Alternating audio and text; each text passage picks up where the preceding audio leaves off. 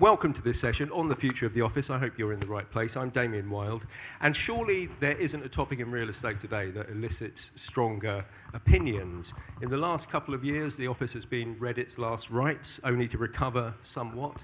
A clean bill of health may be some way off, though. A completely clean bill of health may be some way off. Um, several CEOs and some government ministers have sought to insist that it goes back to its former full on lifestyle. Most employees are taking their time, gradually reacclimatizing. Yet in recent weeks, I don't know if you've noticed it, we'll discuss that in a minute, something seems to have changed. In London, at least, it's notably busier, other cities too, perhaps. There's standing room only on tubes, restaurants are booked out. And last week, I tried to get into a lift uh, in our, um, in our own office, and I couldn't because it was full. I'd forgotten what that was like, but, um, but that was probably a positive thing.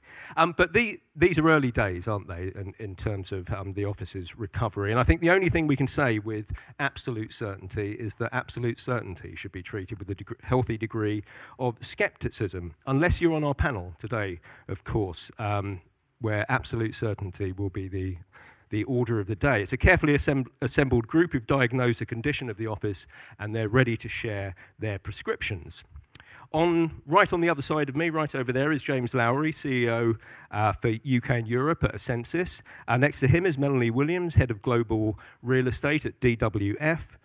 In the centre, just about, is Stephanie Crombie, Head of Sustainability at Morrow and Lorraine. Bradley Baker is Chief Executive of CORE. And next to me is Neil Gesama. Sorry, I've done that wrong, haven't I? Gemassmer.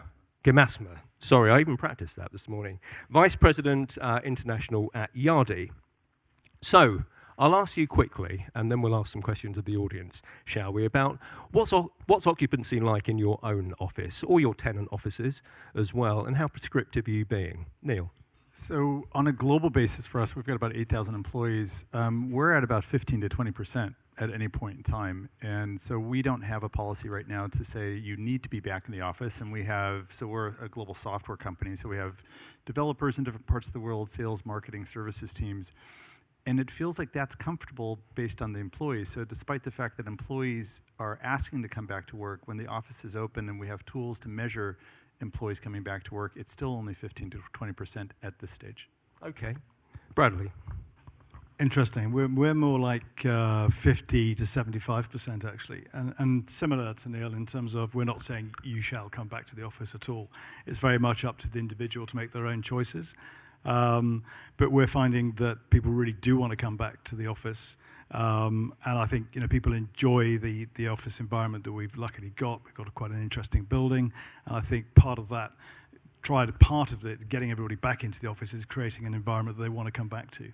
And so, so we're finding it 50 to 75 um, without without pushing it. No pushing. Okay, thank you, Stephanie. Is this on? Yeah. Um, so we're in quite a unique situation where our office has doubled in size over the pandemic, um, and we have outgrown our office space. So we're actually currently looking for new premises. Um, so we are at 100%. Bradley's eyes have lit up. million square feet. Not quite there yet. Um, and so we're, we're looking for new premises um, in one of our buildings that we've just completed actually on Wood Street, and. We have two core days in the office, um, so we've had to split it up um, because everybody wants to be there. Um, we're quite creative, collaborative. I'm from Morrow and Lorraine Architects, so um, kind of face-to-face time is really important to us. And um, we, so we have a kind of uh, half studios in well, uh, two days, the other half's in the other day, and then it's kind of free for all on a Friday.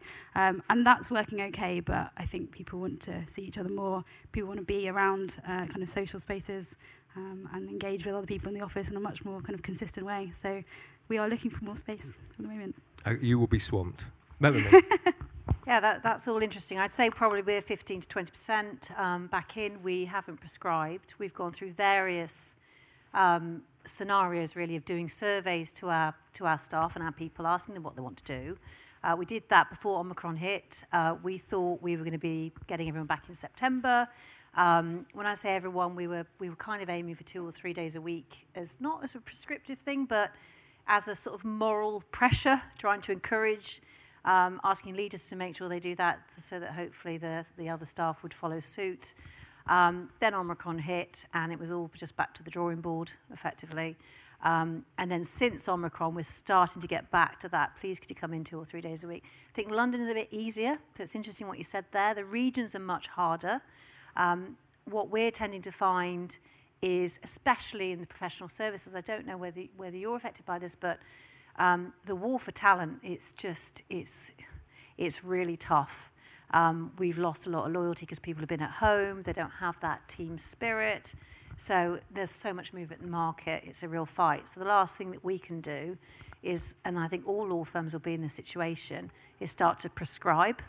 Um, because we've got to see what our competitors are doing. And if our competitors also are in the same boat, nobody wants to be pushing anyone out the door. So we've got to be understanding. Um, we also have another challenge, which is that we are a PLC. We are accountable to our shareholders. ESG is a very important part of our policy and our business.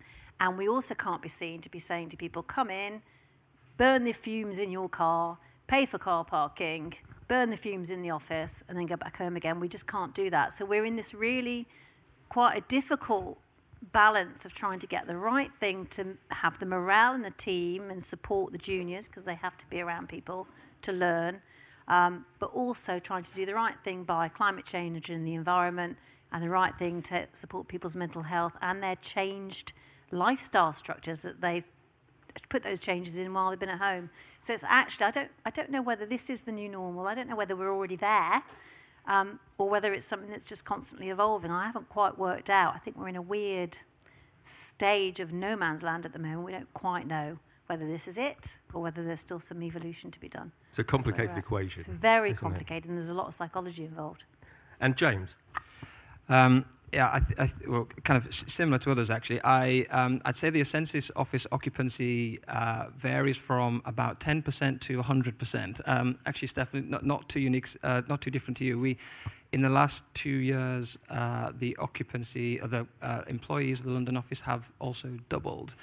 Um, and, and actually, you know, I only joined Essensys a couple of months ago, and you know, with a lot of new joiners, being in the office, meeting people, like that, that, that's what you want to be there for, right? Um, and it was kind of interesting. I joined and thought, oh, there's a group of people who all know each other really well, but actually, having been at home all that time, um, that wasn't the case. So, so we we broadly have three days a week. But again, giving people the choice. I think we have developers who are who are um, uh, want to be in the office more. We have people out and about.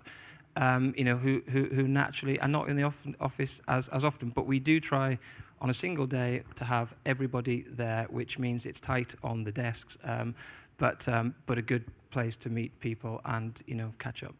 Gentle nudging or prescription to get people there on that single day? Um, I, I think uh, somewhere in, in the middle, I think, because I, th- I think you know it's it's important to set. Um, I think boundaries, you know, give people some guidance, but I, I think what you don't want to do is have the stick and say you must come in Tuesday, Wednesday, Thursday. That just doesn't doesn't work. And that, the you know, again, the last couple of years, everybody has found this rhythm of you know working at different times, perhaps, and you know building you know that I guess life and work have become more intertwined. So to suddenly unpick that could be, uh, you know, could, could, could be extremely detrimental, and particularly in a world where there is a, you know, a huge war for talent, right? Re- maintain and retain your, uh, retain and attract new talent is, is, is the end game. Okay, thank you. Right, a couple of questions for the audience. Who here is a, a tenant? I think everyone's hand should go up, shouldn't they? Leave your hand up, and I won't ask you a question, don't worry, if you're a landlord. Bradley, you can leave. Anyone own space? Office space? Don't, there's a couple, don't worry. okay. And who in your offices, who here is, um, you know, 50% of staff most days? For whom is that the case? There's just a couple. In the office, yeah. Okay, a few more. Six or seven there, but still very much the minority. I mean, even this week, so much has changed, hasn't it? You know, the Office for National Statistics changed its inflation basket yesterday, taking away suits, replacing it with formal jackets rather than tracksuit bottoms, which was a bit of a surprise if it is to re- reflect um, more working from home. And, but let's and sneakers, right? yeah, absolutely, and no donuts as well. Perhaps that's an office um, an office thing too. But let, let's start to look at that direction of travel and where where it seems that we're going to um, end up. There was some data before Christmas, which and it's changed a little, but I think this is quite illustrative, which showed that um, office occupancy in the West End, I think it got up to about 40%, in the City of London, 20% in Canary Wharf, 10%. So it seems to be linked to amenity as well, and what else you can do while you're there um, during that day. Uh, Neil, you first. When you see all of these things going around, where do you think we're going to be in one year, two years, five years, perhaps? Well, I think the, the big question initially today is when corporate occupiers are renewing their space, do they want as much space as they traditionally have had, number one. and Number two, are they looking for the same duration? And so across the board globally, what we see right now, especially in Office One, is that that the amount of space being requested for renewals is coming down, and the duration in terms of, of the lease is coming down. And I think this is all part of the, let's say, a big social experiment in terms of how many people need to be in the office, right? So that work balance between where will people work? Is it at home? Is, in a, is it in a, a, a spoke rather than that, that traditional hub, whether it's London or Paris or any other jurisdiction? And I think corporations and, and landlords, what we also see is that they want flexibility in terms of what to do with that space in this point of time of uncertainty in terms of what the requirements are going to be. So we see flexibility as well as then focusing on the, the tenant in terms of the employees of the tenant to make sure that they have the right type of fit out, but it's still flexible. Um, but is there's there's a nudge that you want to come back to the office for certain reasons, but we don't see it right now based on the data that we have on a global basis returning to pre-pandemic levels. Okay, and those sorts of um, figures, they sound roughly um, what you've been seeing as well, like what you've been seeing. So on a global level, yes. I mean, I think the big uncertainty is in terms of if you look at any of the big corporate occupiers, whether it's in, in London or any of the other capital cities, is the amount of space that they're renewing, whether it's in Canary Wharf or other, you know, large type of commercial areas, is coming down. And, and so that's a big question mark for landlords in terms of how they manage that. Interesting. I mean, we did some research last year asking about 125 central London occupiers what they thought would be happening during the course of 21, and then what they thought would happen over the next three years and the next five years. And not surprisingly, during 21, it was everybody, you know, the vast majority of people would be working from home. Then over the next three years, there was about 80% of them said there would be a gradual shift going back to the office, but actually still using the hybrid model as a way to maintain the office footprint. But then after five years, it was similar. There was like 80% saying, and throughout that whole time period, they, they all thought they'd be employing more people. And then after five years, they were saying they would break out of that sort of space mode and they would need more space.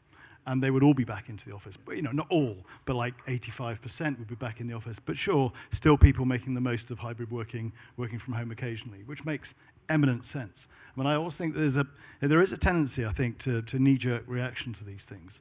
And it reminds me of, you know, for example, on this occasion, pandemic arrives, suddenly the office is dead. And that, in, in 21, there were lots of very serious players saying that the office was no more. There would be no need for an HQ. Uh, one year later, it's a different ballgame. And actually reminds me of like, you know, there is often this knee-jerk reaction. So the tragedy of 9-11, tall buildings were dead. I can, I can remember distinctly intelligent people saying, well, tall buildings, there will be no future for tall buildings because occupiers, plain and simple, won't go and occupy them. Absolute nonsense. Which buildings are commanding the highest rent? Where's the most demand? It's in tall buildings. So I do think there is often this sort of knee-jerk reaction, which actually, when you really sit down and pan it out, it's, it's not quite as extreme as people think. But that pendulum swings, doesn't it? And then it comes to settle some, it, somewhere in the middle. Yes, and it, and it could, you know, obviously I don't want to be complacent about it because, you know, Omicron is, is thank goodness not as perhaps as, as lethal as, as some of the others. But if that was to morph into something more serious, then of course it would be another swing of the pendulum. But I think that, that direction of travel is what I'm saying. Is, it was interesting that, you know, as I say, the vast majority of these occupiers all saw a positive direction of travel. Do you, do you see the occupiers still looking at the same type of density of where they have offices, or will it become more hub and spoke, so that the, the Yeah, so principal actually footprint will be the- smaller, but there will be more. Fascinatingly, so one, because of the, you'd think that the hub and spoke, that maybe that's a concept that would get taken up. So that was one of the questions that we specifically asked them. Uh, dead in the water. Yeah. I can agree with you there actually, because from, from my perspective as, as a, a series of law firms in regional locations, but all city based, for us to, to be thinking about having that hub and spoke model, I just can't see that it would work because it's better to have a city centre base as a client, you know, as a client place where you can do meetings. And it also draws a much wider variety from a larger area for people when they do come in two days a week. So actually, that's a much better advantage. Like we're in the walkie-talkie. That's a great advantage because you're pulling people in from Manchester, from Liverpool, from Leeds. People are getting together, they're talking. Why would you want to do some outer city location where they just might as well work from home? There's just no point to it. Th- This is going to be tough to wrestle this panel, isn't it? I, I like the fact that you're interviewing each other, but I do want to, want to bring in everyone. And if you've got any questions, uh, the Slido details on the screen, but I will, uh, you've got used to raising your hand, so I'll come back to you in a moment. But I'm gonna- Stephanie, you want I'm to going to jump in.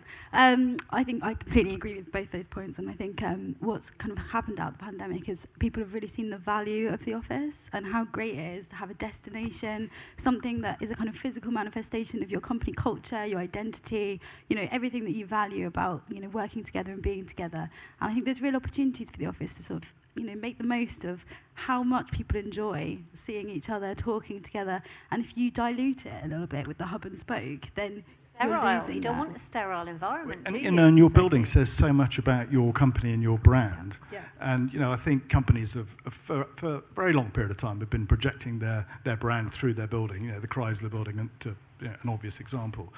But you know, if it's an ESG friendly building, that says a lot about your brand, doesn't it? Well, you've got to think about the next generation and where they're going to want to work. And it's not Complete- just your employees, the next generation, saying, I do not want to go to work in a dirty building. I don't mm. agree with it. But it's also our clients are driving that change because our clients, when we're bidding, are asking us what our credentials are. So, you know, it's all the way through the curve that that change is, is happening. Can I, James. can I just come back to the to the hub and spoke? I, I 100% agree on you know the the hub element, and it's you know if you're going to be if you're competing to pull people in on their commute away from their their dog, breakfast with their children, whatever it might be, the office experience has to be great, um, and that's a kind of I think that is a key change. And lots of people have been doing a good job, others less so. Now it just has to be great always. On, I'm also not a fan of the, the, the spoke element, but I do see a place for it because not everybody can work from home, right? And there are people who, you know, younger people who share flats, maybe they don't want to do that 40 minute commute, but can't really sit at home, don't have the resources, get the distraction. So there is, there is an interesting model in there, perhaps more kind of a, an aggregator model, perhaps kind of you're competing with the coffee shop, whatever it might be, but there's something It might be back office functions, actually, that could work in that The trouble is, though, if you're if you're a young person, how do you how do you learn? Where, where Well, who are your I- I- role models? How do you gain experience by being stuck out in a and you do that you do that in the hub though right Maybe it's something in the name of it. Hub it- and spoke doesn't sound great, does it? It's So- the balance, I think. That's that's the point that's important. You you definitely, you know, you it, you know, the whole kind of hybrid working concept is you go, you know, there's more of a balance between going into the office now because you want to collaborate, you want to learn, but there is a place where you know you can sit at home and get on with some work, do some emails, have some quiet time, and I think. You, you absolutely need that, that main hub space, and it needs to be great to, to do all the things about learning. But that other space, those third spaces, I again, to be clear, I'm really not like I would never want to run a business trying to kind of cater for that third space, but but it is I can see somewhere in the in the in this kind of experiment of the next couple of years. Maybe people don't need an office to do that. Maybe they can do it from home, which is, goes back to the, the research piece that we're doing, where the, you know the, working from home is not going to just suddenly disappear. I think people will still do it, but not not not as perhaps as intensely as we have been for the last sort of 18 months. I think Isn't it's it also, sorry, a brilliant levelling. It's, it levels playing field for people who are disabled, who have other challenges about actually going to an office. The whole technology has been brilliant for that because actually you're working with people who don't even have a clue whether they've got disabilities or not. Not that it should matter, but for them, they now feel like it doesn't matter, which I think has been a really good thing. Really good thing. Stephanie, the quality of space matters. We've, we've just touched on that, and your, your growth must, must point to that. Is that what your clients are saying to you, that uh, we, we need a better office space to retain staff and Yeah. to attract clients? Absolutely. You, know, you, you want to have the fear of missing out. You know, you want to go to the office and feel like That's why we're all here, isn't it? Exactly. it's just like Cannes, but uh, in an office environment. You want to make sure that you're there, you're in the office, you're at the centre of what's happening. You know, you, you kind of, th- there's a variety of spaces so that you can do the things that you need to do if you need quiet time. And different people work in different ways. Some people, you know, prefer to work kind of more focused, um, kind of small scale work, isolated, and then come out and break out that space and go into much more kind of collaborative, whether that's kind of kitchen area or meeting rooms or, you know, have the kind of diversity of those spaces. We're finding we're doing a lot more Cat B fit outs, so um, making kind of tailoring and designing spaces that's bespoke to specific clients.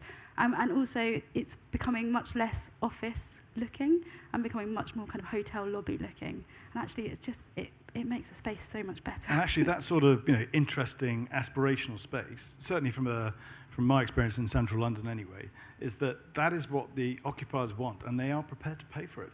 They're paying a premium rent for this sort of aspirational space because they know it's going to attract and hopefully retain the talent which is absolutely on everyone's lips. Are they going for smaller but paying more for the fit out? Uh, Th- that's the segue I was looking for. yeah, I mean they're actually well. I mean they're they're paying more to get the the base build. You know, the building with the terraces, the building with a, you know, the air conditioned staircases to encourage people to use them. The the real proper aspirational type space. They are paying more for that. I would say not necessarily smaller. It's more spacious actually. It's, it's less one in eight. It's more one in twelve, um, and it's just generally better better spaces.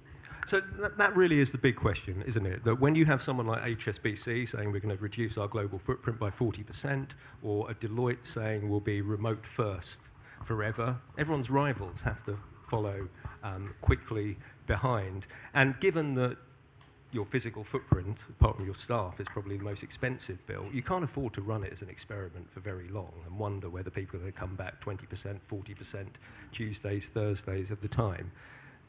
And if people are looking for better space, you know, which it sounds like they are, they're going to be looking for less space now or in the future. Have you seen that come through yet, Bradley? Genuinely not, actually. I mean, if you look at you some of the big, braced? if you look at some of the big requirements in central London at the moment, um, most of those companies, the worst thing they can do is to take the minimum amount of space that they can have, um, and then realise by the time they fit it out, let's say it's in three years' time, they fit it out, and they filled it up. Uh, they then have to break out of that envelope and go and take some space 500 meters down the road. Suddenly you're in a split camp.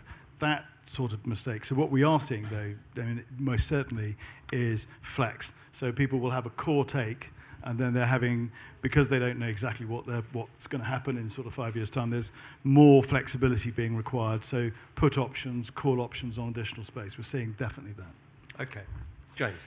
Yeah, just going to build on that. I guess dusting off my old hat, I used to work for um, British Land and I ran uh, their flexible workspace business Storey. And, and we, we definitely saw that uh, core flex um, uh, uh, trend growing. Um, a long lease customer taking you know, the space they need in that time and yeah, debatable whether it's kind of it's, it's, it's a bit less, but definitely high quality an absolute, uh, you know, of, uh, an absolute requirement was to have that kind of access to flex space in the, in the building. Actually having access to meeting and event space as well, also really important.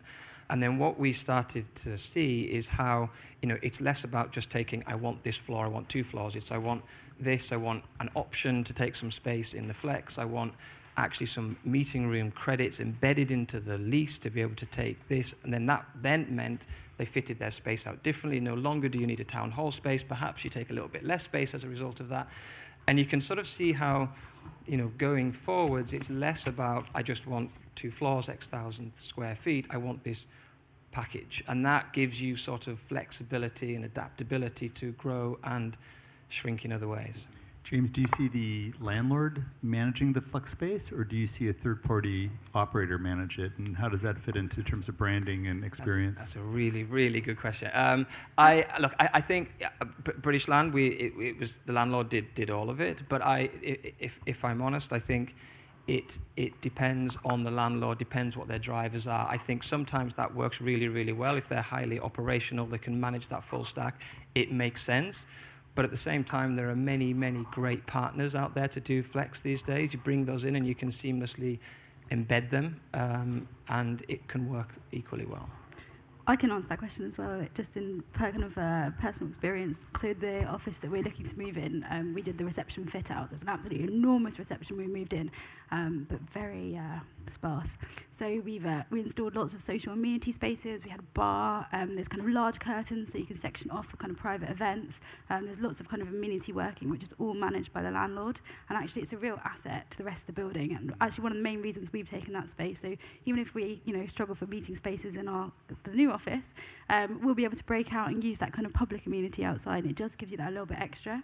Um, and then the other thing I just wanted to mention was um, the way that we're designing our new office is really kind of movable partitions, really flexible, really adaptable, and it, it allows you to be very experimental then. You know, lots of storage walls, um, kind of different uh, kind of orientations for meeting rooms that you can open, you can close, um, and that just gives you that level of uncertainty, kind of gives confidence that level of uncertainty that we've got at the moment about how people are going to work. Okay, do use Slido, but are there any questions out there before I, I move on?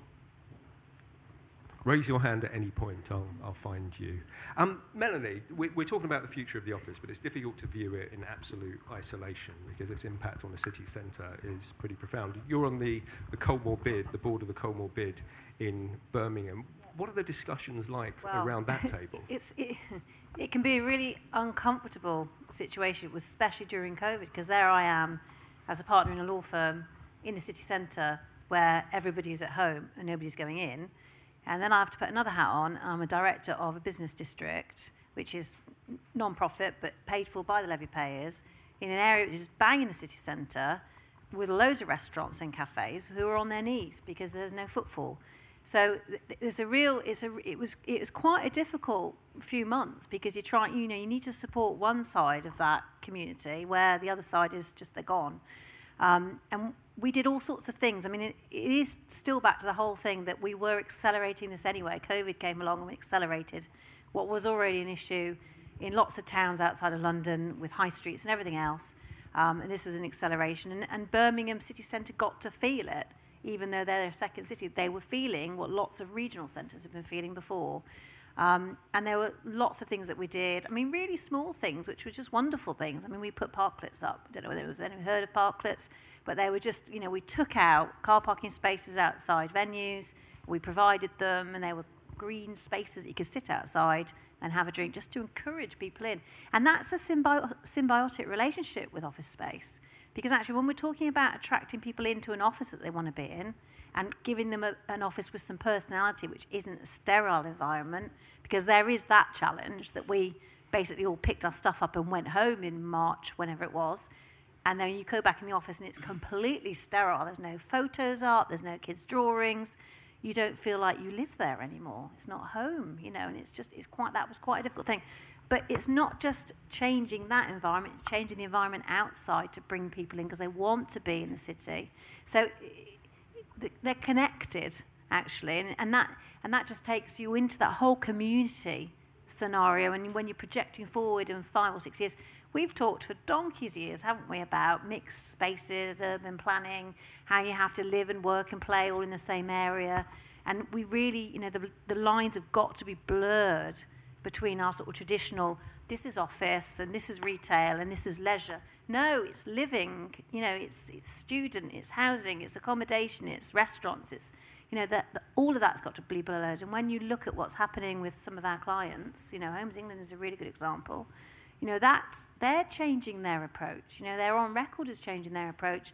You've got the levelling up. you've got somebody who did some brilliant things at Argent, King's Cross, Brindley Place, and they are saying, well, actually, you know what? Yes, we are about housing, but you know, you can't just have housing in isolation. It has to be all of those uses. So it's a really interesting time, actually. And the policy framework needs to catch up, I presume. Always, Always the case. and uh, Neil, the UK, is it an outlier or is it typical of what you're seeing around in other um, major office markets around the world?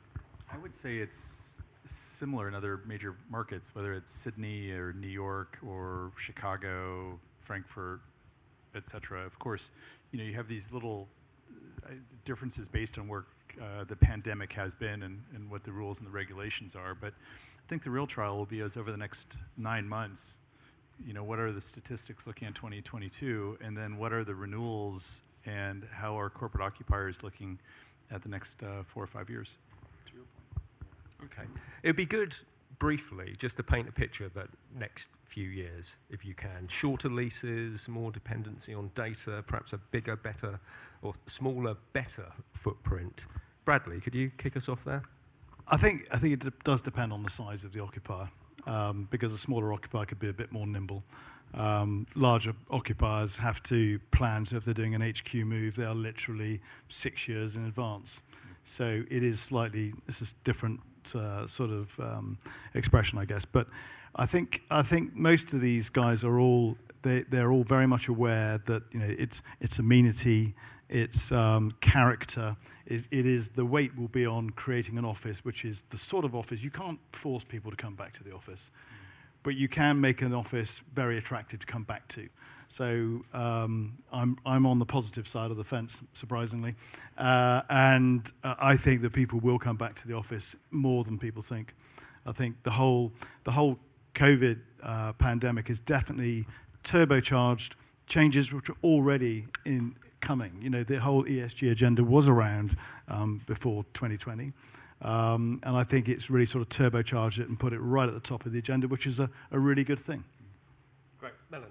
Well, I think the whole energy crisis, I mean, we've got to bear that in mind. We've got to bear inflation costs because no matter how much we want to try and get back to normal, we are going to be pulled back by that all the time. And it's not just the costs of existing buildings. I mean, it's a burning platform with existing buildings, isn't it, with the MEES regulations? I mean, you know, we're not talking many years before some of those will just be obsolete. You won't even be able to, you won't be able to let them. So there, there is a massive amount of things going on in the background that we haven't even touched on.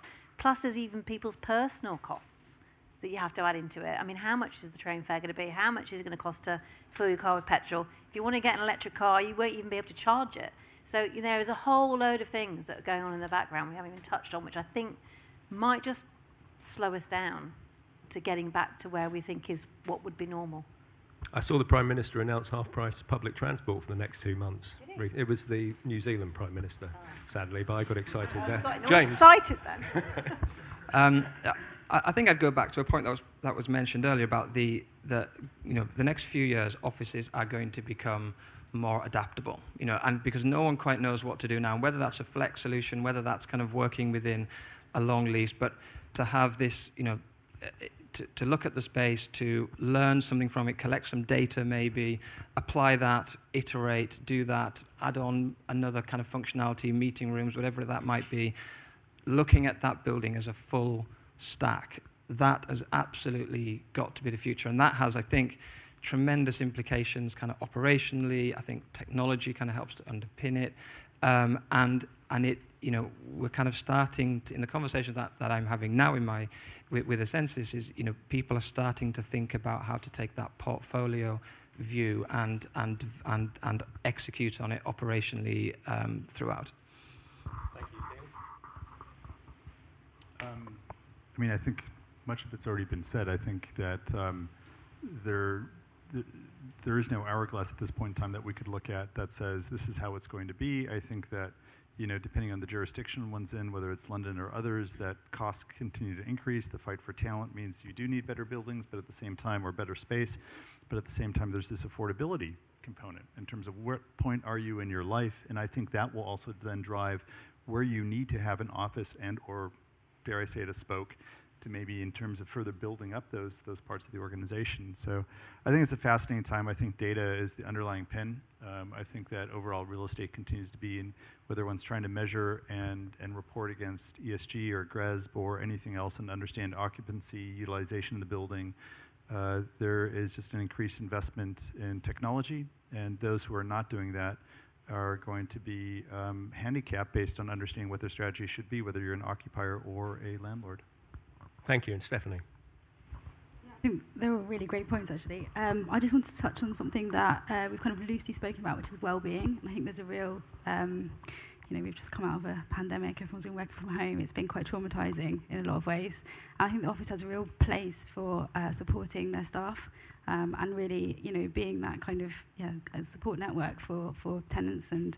Um, you know how your office is designed, how it works, how it brings people together. I think is going to be critical over the next kind of two to five years. Um, yeah, and kind of attracting talent and bringing kind of everyone along on the same on the same page.